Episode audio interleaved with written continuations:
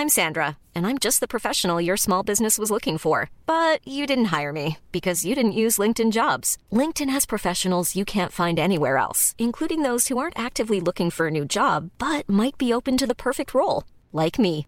In a given month, over 70% of LinkedIn users don't visit other leading job sites. So if you're not looking on LinkedIn, you'll miss out on great candidates like Sandra. Start hiring professionals like a professional. Post your free job on linkedin.com/people today. Hi, I'm Daniel, founder of Pretty Litter. Did you know cats tend to hide symptoms of sickness and pain? I learned this the hard way after losing my cat Gingy. So I created Pretty Litter, a health monitoring litter that helps detect early signs of illness by changing colors, saving you money and potentially your cat's life. Pretty Litter is veterinarian developed, and it's the easiest way to keep tabs on your fur baby's health right at home. Go to prettylitter.com and use code ACAST for 20% off your first order and a free cat toy. Terms and conditions apply. See site for details. Mom deserves the best, and there's no better place to shop for Mother's Day than Whole Foods Market. They're your destination for unbeatable savings, from premium gifts to show-stopping flowers and irresistible desserts. Start by saving 33% with Prime on all body care and candles. Then get a 15-stem bunch of tulips for just $9.99 each with Prime. Round out Mom's menu with festive rosé, irresistible berry chantilly cake, and more special treats. Come celebrate Mother's Day at Whole Foods Market.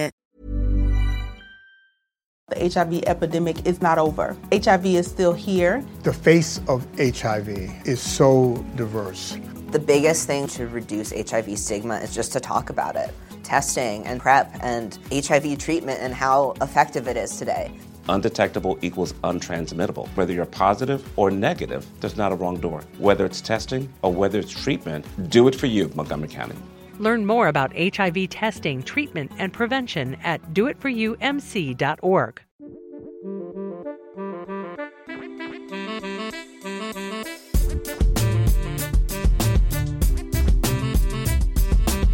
Hey everyone, Scott Hanson here from NFL Red Zone. I hope you're checking out one hour of Five Yard Rush, one of the best podcasts on NFL football in the UK. Hello, welcome to the Five Yard Dynasty podcast with me, Richard Cooling. Um, welcome back for another week. So, today we're going to be continuing our 2020 season review. Um, so, this week we're going to be looking back at some players' values who have, have basically plummeted through the course of the season. Um, so if you missed last week, um, last week obviously talked about players that have risen in value. Um, so what we're doing is I'm looking basically at the DLF ADP data from August before the season started, looking at where players were valued um, and basically whose value has dropped or, or at least halved in terms of kind of overall value through the course of the year. So the first guy I want to talk about is um, is quarterback, um, and that is Carson Wentz. So in August he was the QB eight in startups. and he's currently being valued as the QB twenty three. Um, I do wonder if that uh, could potentially drop even further as we move into sort of February and beyond. Um, so obviously a, a somewhat roller coaster season. Um, so he actually finishes the quarterback 18 in terms of points per game. So he was averaging 17.8 points per game.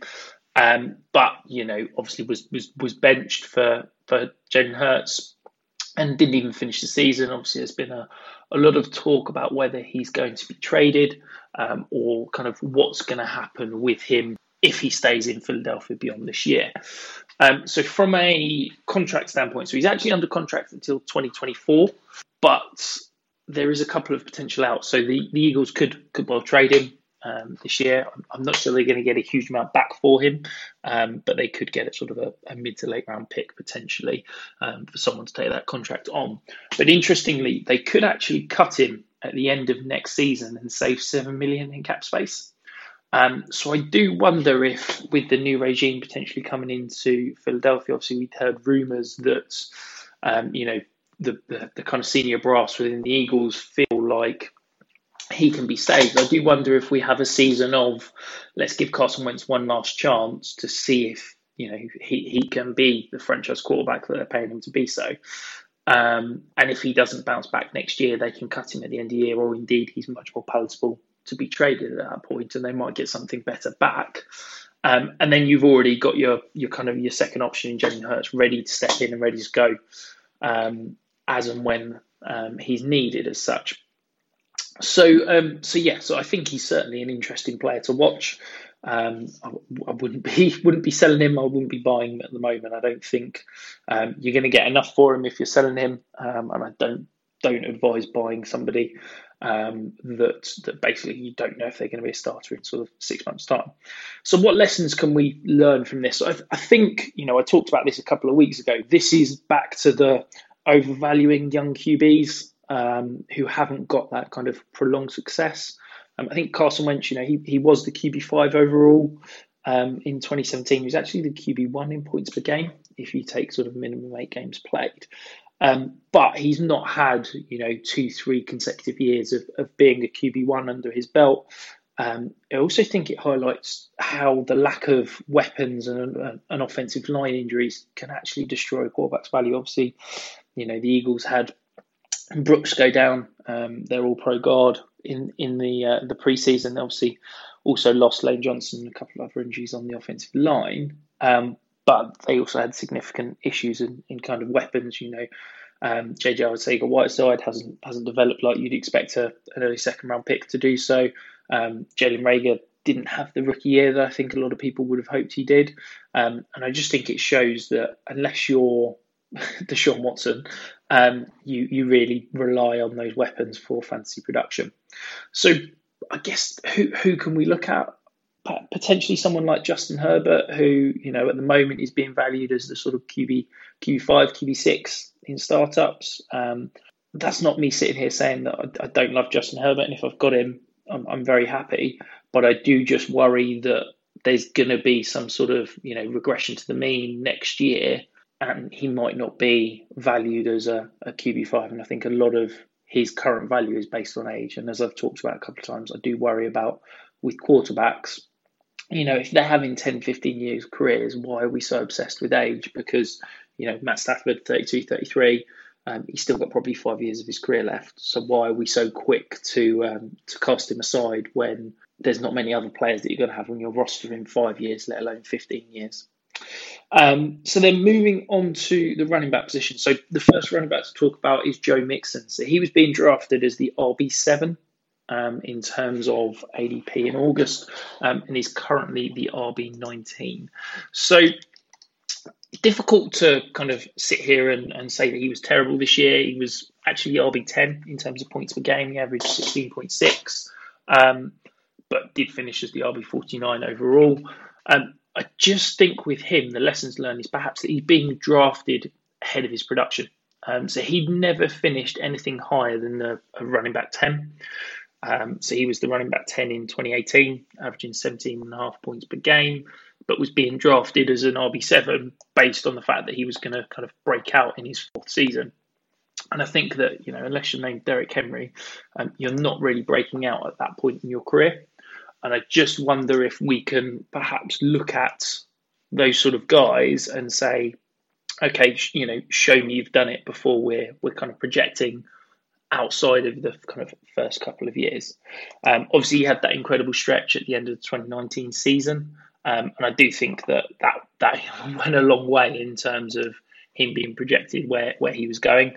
Um, but the lesson to learn here is, is that could we, you know, if we're looking at third or fourth year running backs, I would personally rather be buying someone that has got that level of production, is in a stable, more stable situation, than someone that we're essentially projecting as a mid-career breakout. Um, his kind of interestingly, his contract situation. So he's under contract until 2023, but he could be cut at the end of this season, um, and the Bengals will save three million. So I do think it's kind of a make or break season for Joe Mixon in in Cincinnati. I wouldn't be gobsmacked if um, you know we, we see a similar level from him again next year if he battles injuries and then he kind of gets moved on. Um, so potential people that we could be talking about in August that could fit this kind of mold of being drafted ahead of their production. Um, so potentially Josh Jacobs. Um, so he's the RB10 in kind of current ADP. Um, I do worry he's, he's never actually finished as a top 12 running back in terms of points per games. Yes, he's finished as the RB10, but a lot of that is because he's one of the few that has played a full 16 game season. Um, and I just think that this is another running back. You know, Joe Mixon doesn't catch a lot of passes, neither does Josh Jacobs. And I think that he's being perhaps overvalued because he's considered a young back, but actually heading into his third season, he's he's no longer a young back. And I think when we're talking three, four, five year kind of pipelines for these guys, you could uh, you could certainly throw him in there. I also think you've got the likes of Miles Sanders um, that that you could throw in that that same tier as Josh Jacobs that are being drafted as a you know an elite dynasty asset, but actually haven't proved themselves over the course of a season, and certainly aren't, aren't young in any any more in terms of dynasty running backs. So um, the next guys I'm going to talk about. So these are I guess what I would class as workload workload based values. So that's Leonard Fournette and Todd Gurley. So in August they were the RB19 and RB20 respectively. Um, and currently Leonard Fournette is the RB35 and Todd Gurley is the RB49. Um, both, you know, fairly underwhelming seasons. So Leonard Fournette finished as the RB35, averaging 10.2 points per game. Todd Gurley was the RB29, averaging 10.9 points per game. Um, obviously, Todd Gurley had a decent start to the year, but that was almost purely based on kind of touchdown production. Um, and he ended the season not even the starter on his team. Um, so for me, these guys coming into last season, I was screaming that these are the kind of guys you don't want to be paying for because basically you're not buying talent, you're not buying anything more than that situation. Leonard Fournette, when he was in Jacksonville, the reason people were drafting him in the you know third, fourth round of startups was because they were saying, well, he's going to get 300 carries plus in Jacksonville. The same for Todd Gurley. The only reason he was being drafted high was because he was the only known running back in Atlanta, and people projecting production based on that workload rather than production based on you know talent. That's not saying these guys aren't talented. You know they're both highly drafted running backs, but I think in terms of kind of NFL talent at this point in their careers, you know, they're no longer top 10, 15 options. Um, and what happens? Obviously, the you know Leonard Fournette was released by Jacksonville. The um, the workload went away. He signed in Tampa, and he was nothing more than you know a, a sort of end of bench clogger. Perhaps you felt comfortable starting him in in the flex and a couple of times, but he was he was basically a, a wasted pick. Um, and, and he ended up being, as, as said, the RB35. Um, and I, I, wouldn't think you'd be able to get anything for him in terms of a trade at the moment. Um, and then Todd Gurley's exactly the same. You know, he was being drafted quite high based on the fact that he was that workload. And now, what are we looking? I did a startup recently where I think he went in the 14th round. Um, basically, no, nobody wants him. I don't think you could give him away in terms of a trade. And I just think as we're approaching startup season, as we're approaching kind of these situations where you're you're going to have some decisions at that sort of RB two, you know, again that sort of round four five range, and I just worry that if you're drafting guys that have got low ceilings, but you're drafting them based purely on kind of workload, I think you could potentially be disappointed. Um, because I don't think the quality is there. I, you know, the, the types of guys I'm looking at is someone like a, a David Montgomery or a Melvin Gordon. Um, you know, both guys, I think you could chuck in that sort of RB2 range in terms of at the moment. Um, but I do think that their potential to disappoint next year, not perform up to where you're paying for them, and then their value is going to plummet and you won't get any sort of return on investment. Um, this is t- tends to be why I always say, you know, I, I don't want RB2s on my team. I want either a difference maker in terms of, you know, a, a top 12 to 15 option, or I just want loads of kind of cheap available running backs that, you know, someone like a Jeff Wilson this year who, you know, sat on my bench. I didn't touch him, didn't do anything, but when there was injuries and he was the starting running back, he was a really good option to chuck in as a flex and, and produced well. Um, I don't want to pay up in a startup or in a trade for guys like a David Montgomery, um, and Melvin Gordon, even someone like a Devin Singletary, stuff like that. Um, so that's that's that. Uh, moving on to the wide receiver position. So the I guess the guy who's, who's lost value the most. Um, I'm, I'm going to claim this as a little victory lap because I was calling him a must sell before the season um, is going to be Michael Thomas. So he was the wide receiver one in startups in August. Uh, he's actually a top six pick in terms of most startups. Uh, he's currently valued as the wide receiver 10. Uh, to be honest, I would be shocked if he was going still at wide receiver 10 in terms of February ADP. I think his price is about to drop even more. I think you know I've got him. I think in the sort of 17 to 18 range, and I, I wouldn't be shocked if he was falling possibly as low as 20 in terms of current startups. Um, so he finished as wide receiver 95 overall. Um, he put up 12 points per game. Um, in terms of his contract situation, so he is actually under contract until 2024, um, but the Saints could move on from him at the end of next year um, and save seven million. I do wonder though, with the Saints cap situation, he is a prime candidate to have um, his contract restructured, have some of that cap pushed into 2022 and beyond, uh, and kind of guarantee some more money for him in order to free up some cap space for them this year. So he, he could well be in New Orleans um, a little bit longer. Um, so what, what lessons can we learn? So basically, Michael Thomas coming into the season, he was the wide receiver one. The only place for his price to go was down. He was, um, you know, approaching that sort of 27, 28 year old age cliff that we talk about for wide receivers. His quarterback was likely retiring, was likely to be his final year. Um, so he was an un- unknown quarterback situation. And, um, you know, I talked about it a lot before the season. I'm not going to go over in huge amount of detail now. But the only place you you know his price would go was down. So for me, if you were looking to maintain max value on your roster, he was absolutely a must sell. So what lessons could we learn? I think I hate to say it, but the obvious the obvious person to talk about is Davante Adams.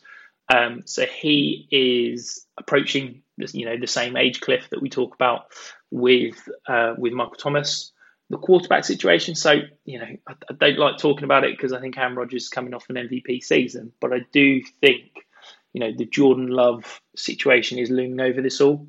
There is a potential that he could you know have a new quarterback in 2022 when Aaron Rodgers' contract becomes movable, when Jordan Love, you know, after two years of sitting, is, is starting to potentially push for that starting spot.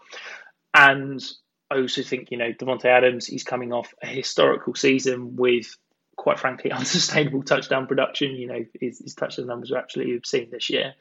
Um, and he's, he's being drafted as wide receiver one. Um, the only place for his price to go is down. Um, so I'm not saying that Davante Adams is a must sell because I think the situation is a little bit different than Michael Thomas was last year because I do think there is potential that Aaron Rodgers could be around a little bit longer. And I think that Davante Adams' game, you know, where it's that elite red zone option could potentially age a little better than Michael Thomas. Um, but I do think if you're not a contender um, heading into next year, then yes, you need to sell Davante Adams now because I think in the next nine to twelve months, the only place his value is going to go is down. Um, and I do think as we start to get into, you know, April, May, when people become obsessed with age in the dynasty community, um, you will start to see Davante Adams potentially drop down sort of wide receiver three, wide receiver four, as the likes of AJ Brown and DK Metcalf and Justin Jefferson start to get drafted ahead of him and the next guy I want to talk about is Julio Jones. So he was drafted as the wide receiver 13 in August. Um, he's currently being valued as the wide receiver 36. Um, so in terms of production, he actually had a decent year in terms of kind of points per game. So he was wide receiver 14 in points per game, averaging 16.2 points. Um, but because he had you know a few injuries and, and missed a few weeks, he was actually the wide receiver 52 overall. Um, in terms of his contract situation, so he's actually under contract until 2023. Um, the Falcons can't really cut him until after next season. Um, when they'd save three and a half million in cap if they did. Um, I know obviously when Murph was on the pod, we talked about he's fairly confident that uh, that Julio would be traded um, to another team because of the Falcons cap situation. Personally, I, I really disagree. I think that they're going to, you know, bring everything back and basically have have another go at you know, being a Super Bowl contender with a, a new regime in fold. Um, so I do think that you know he could potentially um, have another year or, or maybe two in Atlanta. So why did his kind of value drop? And it, you know, it was as I was talking about Michael Thomas. It's it's the age cliff. Um, the reason he was being drafted at wide receiver 13 and, and not higher was because people were projecting you know the drop in kind of you only got a year or two's left of production. Um, obviously, that happened a little bit quicker with the injuries. Um, so for me, this this is kind of a, a question in that when you're drafting guys in this range, you're almost doing so. It's a balancing act. You're drafting them there for instant production, knowing that the value is going to drop off. Um, you know, you you look in current current kind of startup ADP, you've got DeAndre Hopkins is the wide receiver nine. He's 28. You know, he's being drafted there because of that potential value drop off. You've also got the likes of Keenan Allen. Um, you know, you can even drop down as far as Adam Thielen, who's 30. Um, you know, those are guys that you're basically drafting for one, maybe two years of production, knowing that you're not going to get any return of investment. And I think that's fine as long as you know that and can build your kind of roster structure to do so you know, the likes of these guys aren't going to be on your roster in two, three years, and you're certainly not going to get any return on investment. It's basically you're buying them or or drafting them purely for production, knowing that they're going to be a kind of a sunk cost in a year or two. So I guess the, the moving on to the next position is the, the kind of flip side of this in terms of Zach Ertz. So he was drafted as the tight end five in August. He's now being valued as the tight end 18. He obviously had an awful season in terms of production um, and injuries. He was tight end 31. He averaged seven points a game. Um, to be honest, if you paid up for him, you were you were pretty disappointed. Um, this is the flip side of the age cliff in that he was being drafted as a tight end five. People were hoping for that one or two years left of production, and basically all went wrong for him this year, and and he didn't produce so interestingly, I you know I, talked about it in my article that came out earlier this week. Is that I think he's probably going to be a cut candidate. I think he could find himself in a better situation, in an interesting situation, um, and I do wonder if he could potentially produce still over the next year or two. But I just think this is the kind of um, opposite side of that age cliff. That you know when you're buying a an aging player, you need to accept that that, that age cliff could come sooner than you think. And I think that that's something as dynasty players we need to be kind of building for. If you've got one or two of these guys on your roster, you already need to be thinking about how you're replacing them moving forward. And I would never advise, you know, having a, a complete all in strategy where you have four, five, six of these guys on a roster. Because yes, you might win the title this year, but come next year you're going to be, you know, have have nothing of value um, to sort of build. So I think yes, you know, you you can have a couple of these guys on your roster, but certainly not an absolute multitude of them. So what lessons can we learn again at the tight end position? You know, it's about do you want to take that risk in terms of current production versus um, kind of potentially sunk cost. I think the guys that you can throw in there is, is obviously you know Travis Kelce. He is 31. He is incredible in terms of his level of production. His kind of points above replacement at the tight end position is won a lot of people leagues last year. But that potential age cliff is coming, and I do think, yeah, you know, if I'm sitting here and saying, do I think Travis Kelce's still going to be a, a top five tight end in three years' time? Yes, I probably do think that. But I also think that people said that about Zach Ertz last year, and I do worry that this age cliff could come sooner rather than later um, and it's certainly you, you sort of don't see it coming almost. So it's it's not a you know let's go out and sell Travis Kelce, but it is certainly a, something to keep in the back of your mind um, that that that cliff could be coming sooner rather than later. So if you own Travis Kelce, you know let's start to look at potentially replacing him in two or three years' time. Obviously, we've got you know a plethora of of really young up and coming potential tight ends. You know, so it seems like we say this every year, but you've got the likes of Cole Kmet or Irv Smith who could potentially break out next year. I think you've also got an incredible tight end draft class. Um, so obviously you've got Kyle Pitts. Um, I did a nice thread on him um, on Twitter earlier in the week. He could be a complete difference maker at the position, but I think you've also got Pat Freiermuth. Um, I always get his surname wrong and obviously Brevin Jordan as well, who I think is com- both being completely under the radar um, because Cole Pitts is being valued so high. Um, so yes, you know, let let's start to think long term about replacing those aging assets um, before the the kind of age cliff appears. Um, so that is it for this week. Um, so please do give us a rating review on iTunes um, for those of you who haven't. Um, that does really help the podcast overall. Um, also, obviously, hopefully you've seen the uh, the latest um, giveaway that we're running in association with Hickories. Um, so it is a um, a giveaway for the the Super Bowl. Um, you need to be following Five Yard Rush and Hickories on Twitter and tag two people in the post. Um, it is the pin post on the Five Yard Rush account, so please go ahead and do that. Um, I'll be back next week, so back with a guest pod next week. We've got Nick joining us. We're going to be talking about his um, five players that he would love to build around um, in a dynasty roster moving forward. Um, for those of you who aren't, please give me a follow on Twitter. I'm at Dynasty Island, and you can also follow the Dynasty podcast that is at Five Yard Dynasty. Have a good week, and we'll speak to you next week.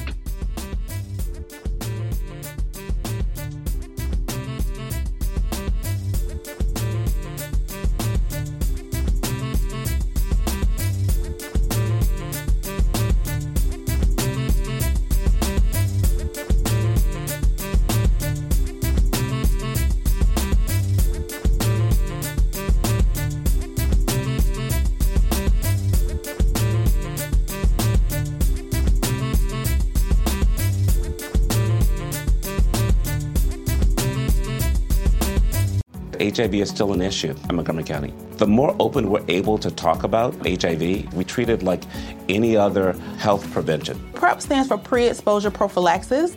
People who are not HIV positive, who may be at high risk for contracting the disease. This is a good choice for you. It's just a way for you to sort of take control and say, I'm going to do this to protect myself. Do it for them, do it for you, Montgomery County. Learn more about PrEP, the HIV prevention medication. Visit doitforyoumc.org. Imagine the softest sheets you've ever felt. Now imagine them getting even softer over time. That's what you'll feel with Boll and Branch's organic cotton sheets. In a recent customer survey, 96% replied that Boll and Branch sheets get softer with every wash. Start getting your best night's sleep in these sheets that get softer and softer for years to come. Try their sheets with a 30-night guarantee. Plus, get 15% off your first order at bollandbranch.com. Code BUTTERY. Exclusions apply. See site for details. Hi, I'm Daniel, founder of Pretty Litter. Cats and cat owners deserve better than any old fashioned litter. That's why I teamed up with scientists and veterinarians to create Pretty Litter. Its innovative crystal formula has superior odor control and weighs up to 80% less than clay litter. Pretty Litter even monitors health by changing colors to help detect early signs of potential illness. It's the world's smartest kitty litter. Go to prettylitter.com and use code ACAST for 20% off your first order and a free cat toy. Terms and conditions apply. See site for details. Mom deserves the best, and there's no better place to shop for Mother's Day than Whole Foods Market. They're your destination for unbeatable savings, from premium gifts to show-stopping flowers and irresistible desserts. Start by saving 33% with Prime on all body care and candles. Then get a 15-stem bunch of tulips for just $9.99 each with Prime. Round out Mom's menu with festive rosé, irresistible berry chantilly cake, and more special treats. Come celebrate Mother's Day at Whole Foods Market.